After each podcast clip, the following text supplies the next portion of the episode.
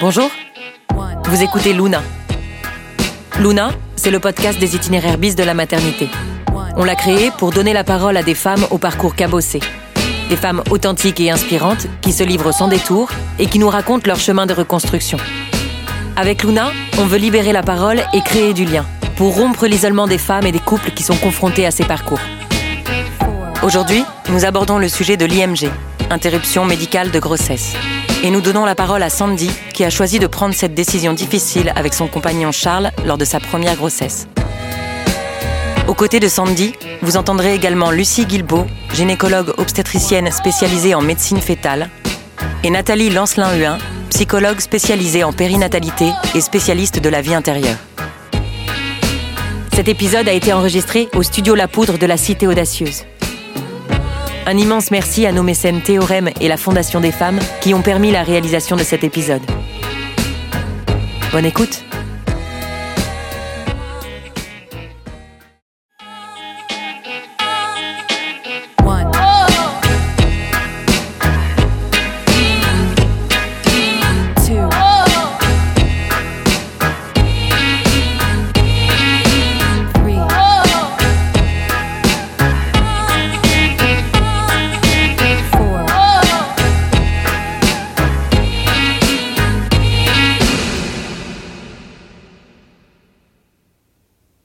Pour moi, un problème, une solution.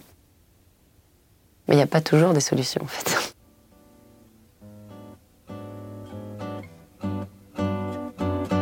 On était très excités à l'idée d'être parents. J'ai arrêté la pilule. J'ai eu la chance de tomber rapidement enceinte au bout de trois mois. J'attends à peine quelques jours pour le dire à ma famille proche, donc ses parents et, mes parents et, nos frères et sœurs. Donc c'était un truc de famille qu'on a partagé quand même assez vite. Et j'imaginais cette grossesse euh, de manière très joyeuse. On se projetait dans, cette, grossesse et dans ce bébé euh, de manière hyper sereine.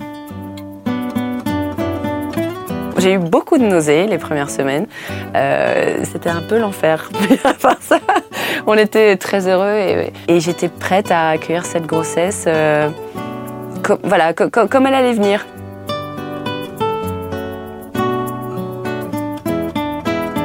J'attends cette première échographie. Euh, on est très excités, on y va très sereinement, hyper excité de voir la première image de notre bébé. On est suivi, on a la chance d'être suivi à Necker parce qu'on habitait dans le, dans le 15e, donc on, nous envoie à Necker.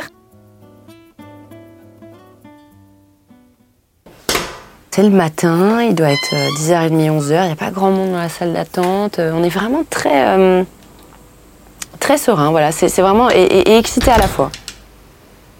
L'examen se passe très bien. Elle fait toute une première partie euh, et elle nous dit bah, ce bébé va bien, il est en forme. On voyait ce bébé bouger.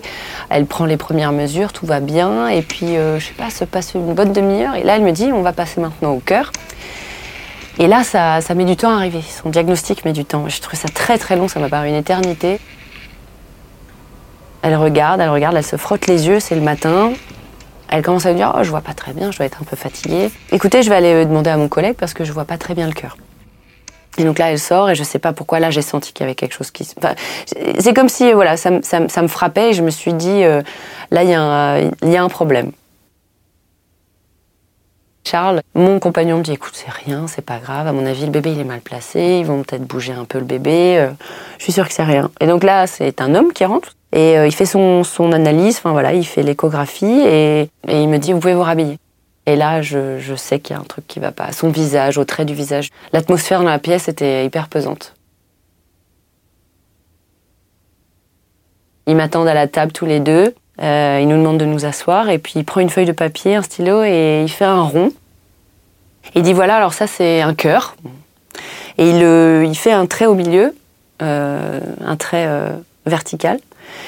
Et il dit alors, euh, en fait, le cœur de votre bébé, on voit cette partie, donc la partie droite, mais on voit pas toute cette partie. Et là, il crayonne toute la partie gauche. Et il dit, là, à l'heure qu'il est, on voit pas l'autre partie de cœur. Il y a qu'un ventricule au lieu de deux. Bon, on n'est qu'à trois mois et des, quelques jours. Il est possible que cette partie de cœur euh, apparaisse ou que finalement, effectivement, c'est tellement petit qu'on voit pas très bien. Donc, on vous propose de refaire un examen dans un mois. Un mois plus tard, ça correspond euh, au jour de Noël. Ça correspond au 24 matin. Je dois rester un mois enceinte sans savoir si ce cœur va bien. J'ai envie de me dire que cette partie de cœur, il la voit pas, mais qu'elle est là.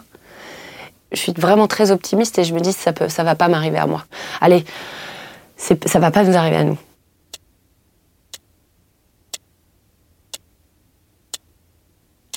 On est de plus en plus optimiste, positif, parce qu'on reçoit les résultats d'examen de ce qu'ils ont fait euh, quand j'étais là-bas, une autre prise de sang, l'amniosynthèse, et tout revient limpide, tout va bien. Tous les feux sont au vert, il euh, n'y a rien d'autre, il n'y a pas, a pas d'hérédité, il n'y a rien d'autre que peut-être cette partie de cœur qui n'existe pas et qui ne grossit pas et qui ne grandit pas. Et là, ça me met encore plus sur la pente de tout va bien en fait. C'est juste qu'ils n'ont pas vu, cette partie de cœur.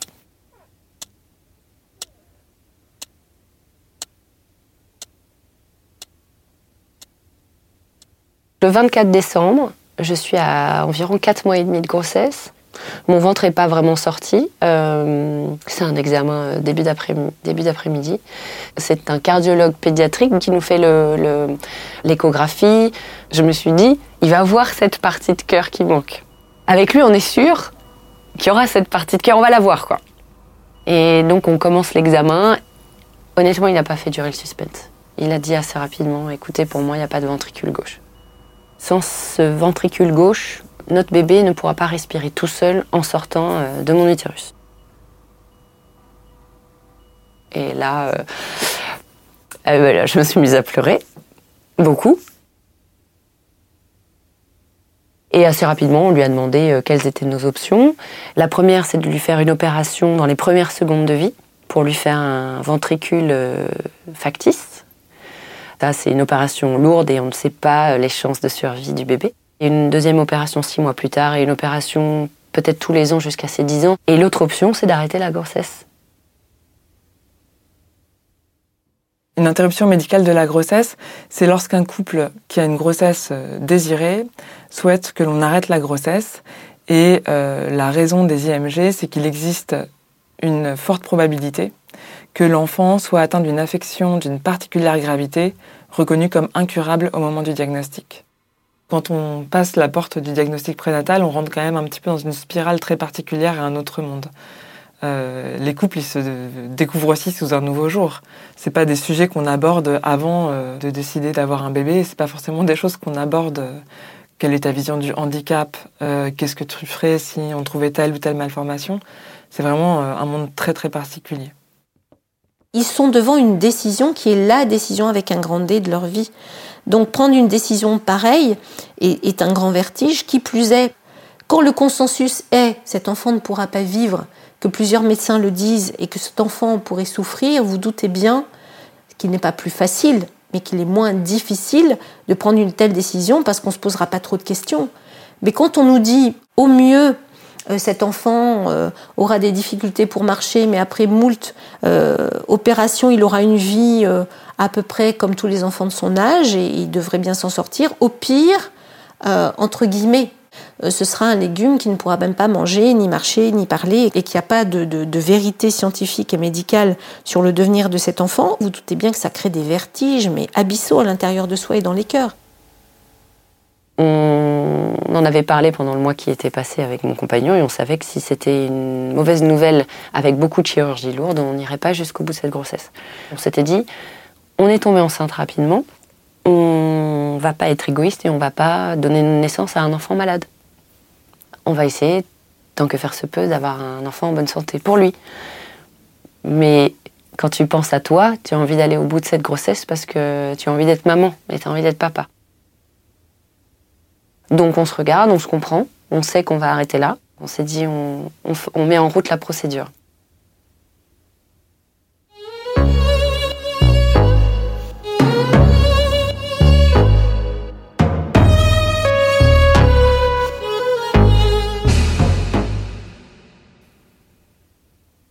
Quand elle me parle d'accouchement, je reste un peu euh, éberluée parce que je comprends pas. J'étais assez. Euh, déjà, j'étais assommée par la nouvelle. Je crois que je l'ai regardée et j'ai dit comment ça a accouché? Je souhaiterais qu'on m'endorme, euh, qu'on me fasse une césarienne, qu'on retire le fœtus. Et j'ai pas envie d'accoucher. Je, ne voulais pas accoucher sans rentrer avec mon bébé. Et là, en fait, on me dit que hum, j'ai pas le droit. Qu'il va falloir que j'accouche. Il y a plusieurs raisons pour lesquelles c'est, pas une option, euh, c'est pas la meilleure option en tout cas.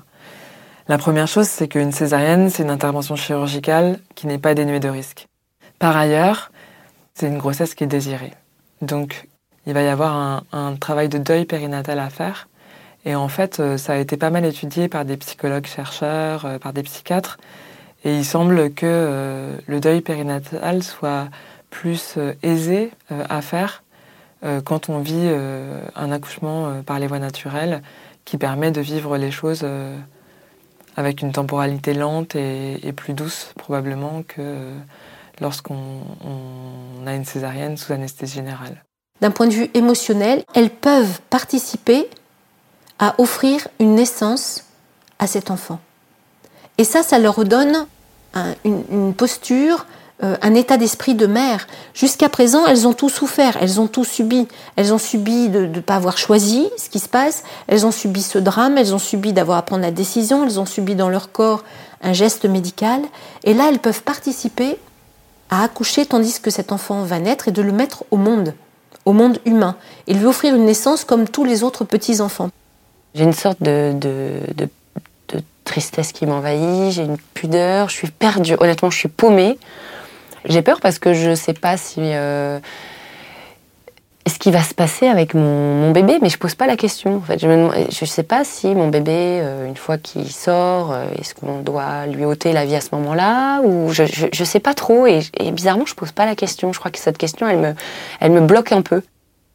Quand on a dépassé le terme de 16 semaines d'aménorrhée, il y a deux cas de figure. Soit on est avant 20 semaines d'aménorrhée, donc entre 16 et 20 semaines d'aménorrhée, ou même quand on est plutôt parce qu'on a besoin d'un examen euh, fœtopathologique, donc d'une autopsie euh, du bébé. Dans ces cas-là, une fois l'analgésie par péridurale posée et bien efficace, on va déclencher l'accouchement sans faire de choses particulières à visée fétale, parce qu'on sait qu'avant 20 semaines, euh, les fœtus ne sont pas assez matures, pas assez développés, euh, d'une part pour pouvoir être vivants à la naissance, et d'autre part pour pouvoir ressentir de la douleur. Après 20 semaines, c'est un tout petit peu différent parce que là, toutes les études expérimentales, toutes les recherches euh, montrent que très probablement le fœtus ressent une douleur à partir de 21 semaines d'aménorrhée.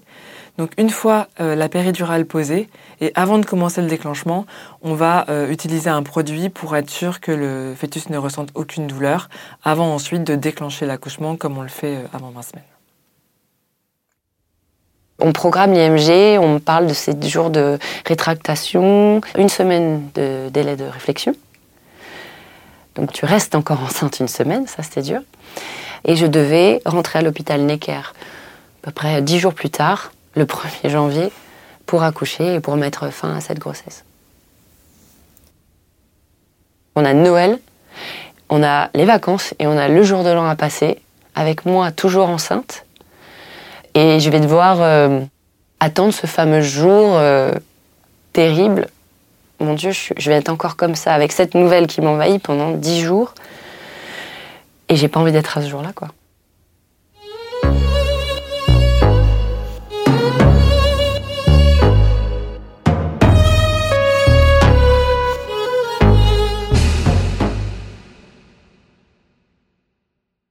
On sort tous les deux de Necker et on est un peu abasourdis en fait. On, est, on, se tient la main, on, on se dit pas grand chose. Et je pense aussi à l'annonce parce qu'on est le 24 décembre et qu'on rejoint sa famille et la mienne dans une maison qu'on a louée pour l'occasion. Et là, il faut que je leur annonce que c'est terminé. J'ai pas le courage de faire trois heures de route et, de le dire euh, de vive voix à tout le monde.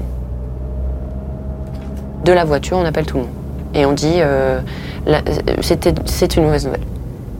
Voilà. Et on raconte la procédure. Et on dit euh, voilà, 31 euh, janvier, on rentre à Necker et le 1er janvier, c'est fini. Ils étaient extrêmement tristes pour nous. Ils étaient même tristes pour eux parce que c'était le premier bébé un peu de la famille, donc tout le monde l'attendait avec impatience. Et je pense que tout le monde a un peu l'angoisse de se retrouver à Noël avec moi qui vais être extrêmement malheureuse.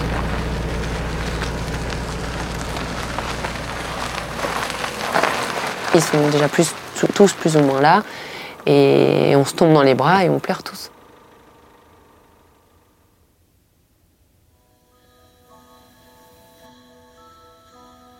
On a euh, trois jours de célébration de Noël à, faire ensemble. Et puis il y, y, a des petits, il y a des enfants qui ont envie de passer Noël.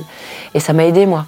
Ça m'a aidé en fait à, à me dire ben, j'en aurai un moins d'enfants ou deux un jour et, euh, et ils n'ont pas à ressentir notre douleur et notre tristesse. Donc euh, ça m'a permis de voilà d'affronter ces trois jours. J'ai eu des moments un peu plus difficiles où j'avais besoin d'être seule et j'allais m'enfermer. Et puis à tour de rôle j'avais ma maman ou sa maman ou ma grand-mère qui venaient se confier à moi sur leur histoire.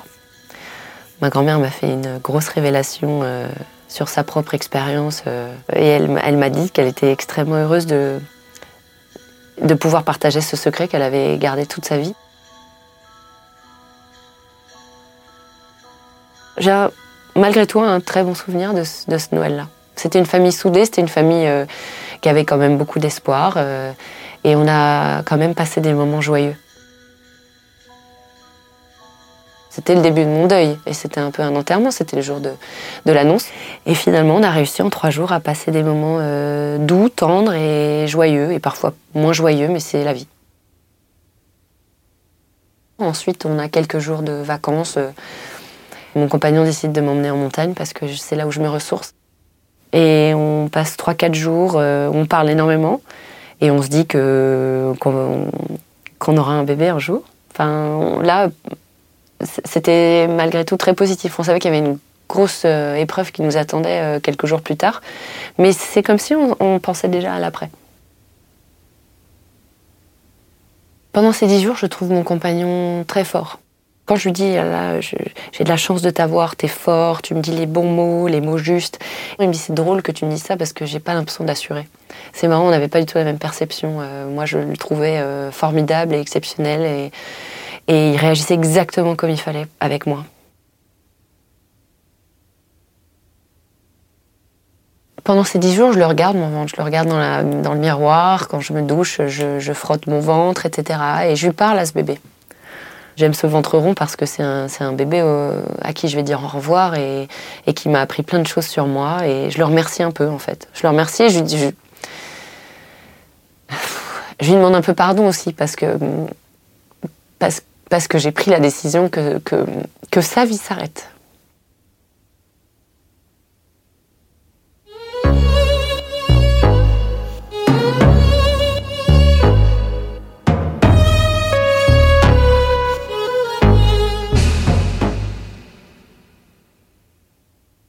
Et on arrive à ce 31 janvier, euh, là où on est un peu surpris, même très surpris, et, et moi j'ai été même choquée, c'est qu'on m'installe au, au même étage que toutes les autres mamans.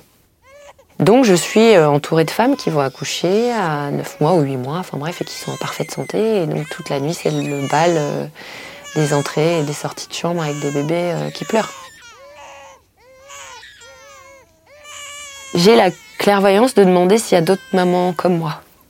Et la, la sage-femme me dit oui, il y a un autre cas comme le vôtre. Elle en est à 9 mois par contre, cette dame-là.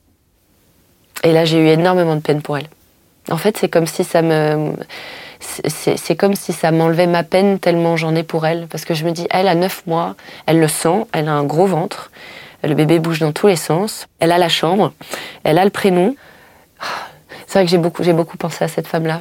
Comme si j'avais envie d'aller lui parler, de la, de la, rassurer, elle, en fait, de d'avoir de la peine et de la prendre dans mes bras parce que, parce que je disais, elle, elle a, elle a été enceinte bien plus longtemps que moi. La question de l'échelle de la souffrance des parents euh, dans ce qu'on vit. Et donc cette question, par exemple, de se dire qu'une IMG euh, à 4 mois serait peut-être moins difficile, moins douloureuse qu'une IMG euh, au troisième trimestre ou à terme. Mais il faut qu'on se détrompe de ça parce qu'on peut être très engagé très tôt, de par la conscience qu'on a de, de, notre envie, de notre désir d'être parent et de l'émotion déjà qu'on y met d'un point de vue du cœur. Donc on est dans les pires, et dans les pires, il n'y a pas pire que pire. Donc en tout cas dans les pires, la souffrance est totale et elle est violente. Et même une IMG un peu plus précocement qu'à 4 mois peut mettre l'être, évidemment, s'il investit euh, cette grossesse, euh, la personne perd une grossesse, elle perd un enfant à venir qui était peut-être déjà très grand dans son cœur et, habitait très fort son cœur, et elle perd aussi un projet de vie qui va avec. Il y a trois pertes là-dedans. Donc il est important qu'on ne mette pas de barème et d'échelle de douleur et de souffrance parce que la souffrance est totale. Quand on aime, la souffrance est totale. Là, on m'installe euh, un petit ballon qui va venir euh, petit à petit ouvrir l'utérus euh, parce que c'est pas mon corps qui va le faire naturellement tout seul parce qu'à 5 mois c'est pas censé se faire comme ça donc on m'installe un ballon qu'on scotche à la cuisse et puis qui va se gonfler au fur et à mesure de la nuit. La nuit se passe normalement, on me réveille très tôt à 6h30 puis on se rend compte que le ballon n'a absolument rien gonflé, donc il va falloir me donner des trucs pour déclencher, euh, des trucs un peu plus puissants pour déclencher l'accouchement. Donc on me met des cachets euh, dans le vagin, et ça on m'a dit que ça va me provoquer les contractions. Puis après, euh, je crois que deux heures après, on vient me chercher pour me mettre dans une salle de travail. Je pense vraiment qu'on m'a qu'on m'a filé une dose de cheval de péridurale parce que le souvenir que j'ai de cette euh, journée, il est doux. Il est euh, extrêmement lent. Je suis en apesanteur, je sens rien de mon corps. J'ai aucune contraction parce que j'ai la péridurale. Je sens plus mon corps à partir de en dessous de mon cou jusqu'à mes orteils. Non, tellement elle était, je pense, bien bien dosée. Autant quand on va euh, accoucher d'un bébé qu'on va avoir dans les bras, on peut gérer la douleur. Autant euh, avoir euh, une interruption de grossesse euh, sans, sans parfaite gestion de la douleur, c'est vraiment insurmontable, je pense. Souvent, c'est la même sage-femme qui prend en charge la patiente pendant tout le temps du travail jusqu'à l'accouchement, ce qui permet aussi de tisser un lien de confiance et puis d'évoquer des choses comme est-ce que vous voulez voir le bébé après la naissance? Est-ce que vous voulez rester un moment avec lui? Est-ce que vous voulez donner un prénom à ce bébé? Est-ce que vous voulez l'inscrire dans votre livret de famille? Est-ce que euh, vous souhaitez euh, l'examen phétopathologique, c'est-à-dire l'autopsie du bébé? Est-ce que vous souhaitez organiser des obsèques ou est-ce que vous souhaitez les confier à l'hôpital? On doit se contenter de leur dire, en général, les parents nous disent que. Et après, eux vont sentir. On doit respecter qu'ils se sentent, qu'ils veuillent ou pas, qu'ils puissent ou pas le rencontrer. Et c'est à eux de sentir. Parce qu'on peut générer des traumatismes à leur conseiller de voir parce que c'est bien pour le deuil. Et il y a des parents pour qui il y avait des grandes résistances. Et si les résistances existaient, c'est qu'il y avait une bonne raison. On doit respecter les résistances et les défenses des parents. Donc on ne leur demande pas de faire, on leur demande de sentir. Ça dure des plombes. J'ai dû commencer le travail vers 9h du mat. Et à 20h, j'avais toujours pas accouché. Puis stone, je suis droguée, totale. Et j'ai ma mère et ma sœur qui passent me voir en salle de travail. Donc ça soulage un peu Charles qui peut aller prendre l'air. Je me rappelle un moment doux, tendre, comme j'ai toujours avec ma mère et ma sœur. Et puis elles me souhaitent bon courage et puis elles s'en vont. Et je pense que j'ai dû accoucher dans l'heure qui a suivi. Avec beaucoup d'aide de, du corps médical parce que J'étais tellement shootée que j'ai pas pu pousser quoi que ce soit. Donc euh, ils étaient 3-4 autour de moi et puis ils ont fait un peu le boulot. Au moment où j'ai expulsé le bébé, euh, enfin j'en ai même le souvenir, j'ai pleuré parce que ça y est, c'était terminé. On n'entend pas de cri de bébé évidemment parce qu'il a plus de vie au moment où il sort. Et puis c'est terminé. Et on s'était dit avec euh, Charles, on s'est dit non, on n'a pas envie de le voir. On n'a pas envie de, on n'avait pas envie de se choquer avec ça, donc c'était très limpide pour nous. On n'avait pas envie de, voir le fœtus. Ils enveloppent le fœtus euh, dans, une serviette et puis ils sortent de la pièce. Et là, il y a un genre de soulagement. Je me dis, ça y est, c'est terminé. Maintenant, on va pouvoir écrire euh, une nouvelle page, quoi.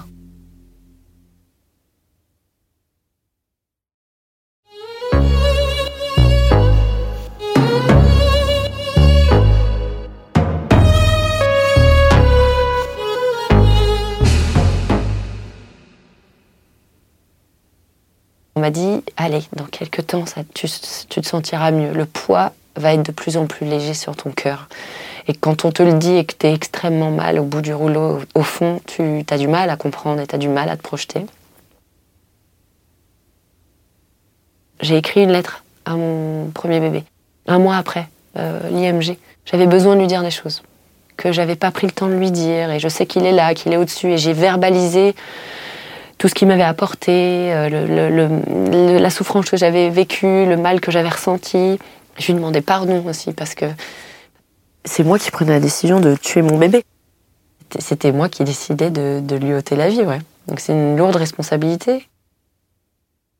Il y a une émotion qui est très particulière à l'IMG, de culpabilité, parce qu'effectivement, qui peut se rendre compte de ce que peut représenter d'avoir à décider d'un geste d'arrêt de vie sur un enfant qui est le nôtre Je pense que c'est vraiment un sommet de culpabilité que d'avoir à prendre une telle décision. Euh, qui plus est, dans ce sentiment à un moment donné de, de culpabilité, c'est d'avoir à ressentir dans son cœur de mère, son cœur de père ou de coparent, de ressentir, d'avoir à prendre une telle décision, de pouvoir la penser parce qu'on ne se sent pas capable ou parce qu'on nous dit euh, qu'il n'y aura pas d'avenir pour cet enfant. Donc la, culpabilité va être une émotion euh, terrible et durable, et c'est honnête de le dire, et, dont les parents ont du mal à se départir parce qu'effectivement c'est eux qui ont pris la décision. Et ils l'ont pris en tant que parents, en général évidemment parents responsables. Donc ils ne veulent pas qu'on leur enlève leur culpabilité parce qu'ils ne veulent pas qu'on leur enlève leur responsabilité puisqu'ils la porteront toute leur vie durant. Donc ce serait quelque part presque m'enlever euh, ma responsabilité de parent que de m'enlever ma culpabilité qui va avec la décision. C'est un chemin qui est long. Il est des professionnels ou des associations qui peuvent vous donner des petits cailloux blancs pour traverser cette, cette grande forêt très intense, euh, parfois très sombre, parfois difficile, dans laquelle on peut se sentir perdu. C'est important de dire qu'il y a un chemin qui est possible. Parce que dans un chemin pareil, on n'est jamais autant devant soi, devant la vie, devant l'autre qu'on aime, devant les autres et devant l'amour que dans nos épreuves les plus terribles. Donc il y a un chemin et j'invite à faire le chemin et à choisir d'être accompagné par des gens qui connaissent un peu ce chemin euh, pour pouvoir le traverser et ne pas le traverser seul.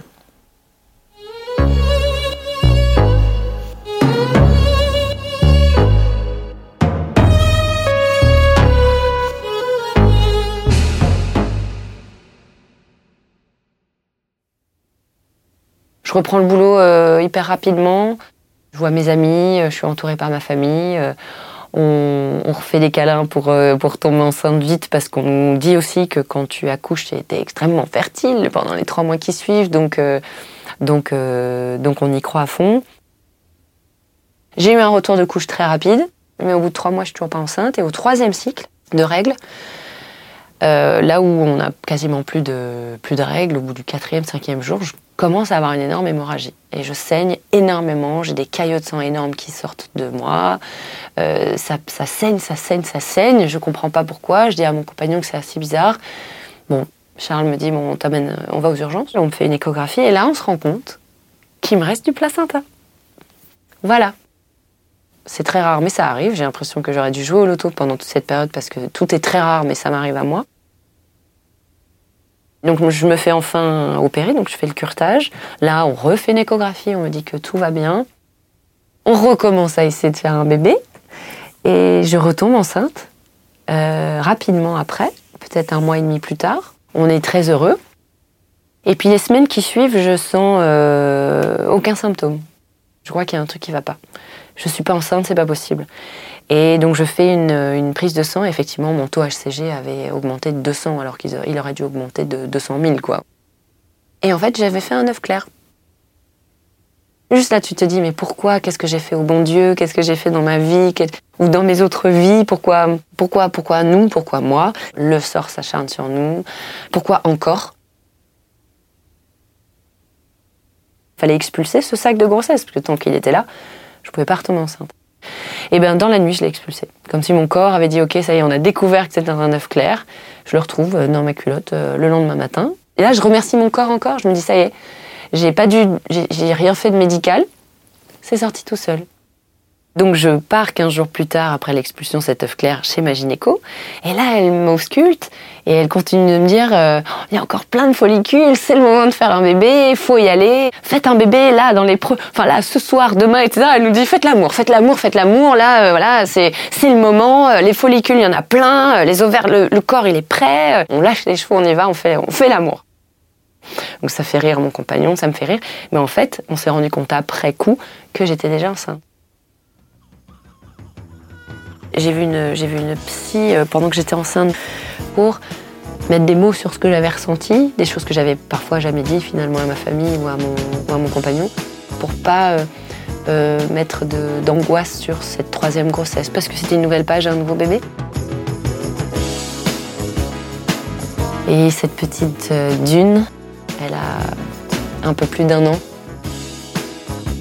Je l'appelle rarement par son prénom, c'est Sunshine. Petit miracle, cette petite fille. Et puis, euh, c'est un vrai rayon de soleil.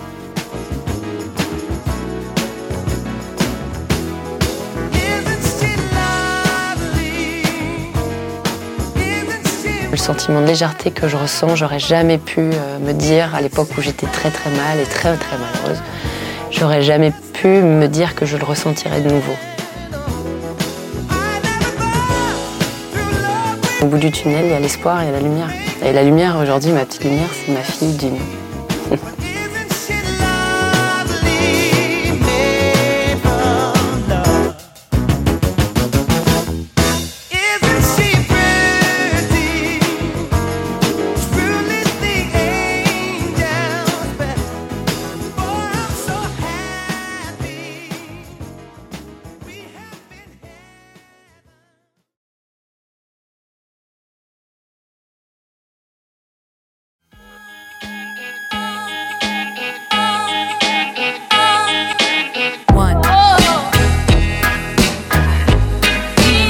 Cet épisode a été réalisé par Fanny de Fonréo et Paloma Stefani. Le design sonore et le mixage sont de Raphaël Auclair au studio Arigato. La musique est d'Arigato Masai. Vous pouvez retrouver tous les détails de cet épisode sur nos comptes Facebook et Instagram Luna Podcast. Si vous aimez Luna, n'hésitez pas à partager, noter et commenter notre podcast sur toutes les plateformes d'écoute. Bientôt!